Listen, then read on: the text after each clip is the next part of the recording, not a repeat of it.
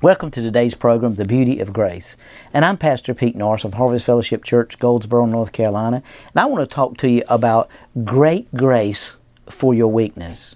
Now, as we look at life and we see what's going on in the body of Christ, and we look around the world and we see the fear and the anxiety and the and and the animosity and the anger and the just people feeling closed in and suppressed and and all these things that's going on in the body of Christ, I, I want to take you to Romans chapter five, verse twenty, and I want to start there, uh, where there is sin grace superabounds.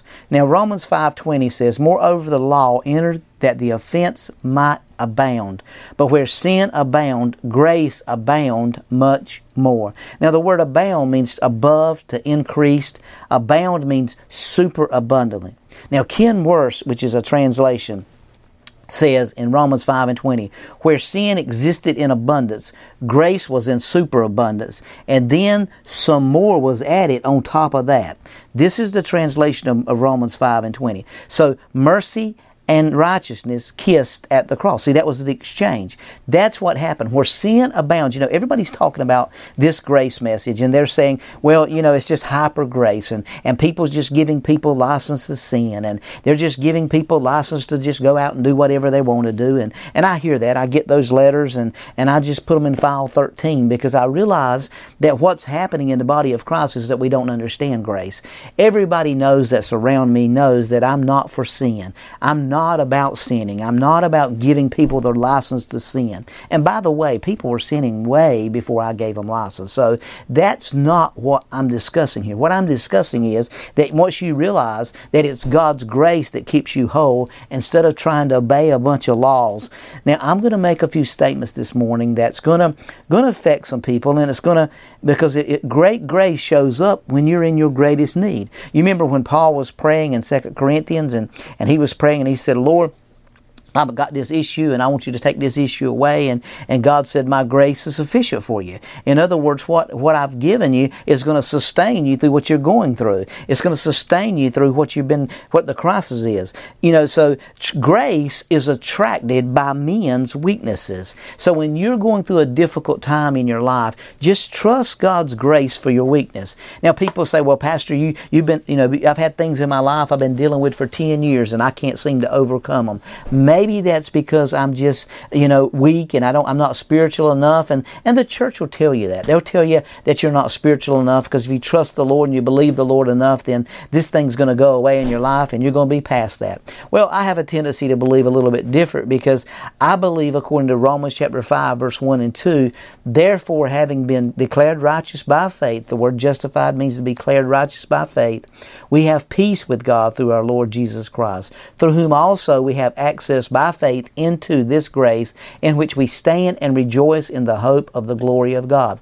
Now, where in, in we stand is, and it says wherein we stand is a fixed position or an appointed position. In other words, justification, which means to be declared righteous, is an act of God whereby our legal standing in heaven is changed and we are declared righteous now.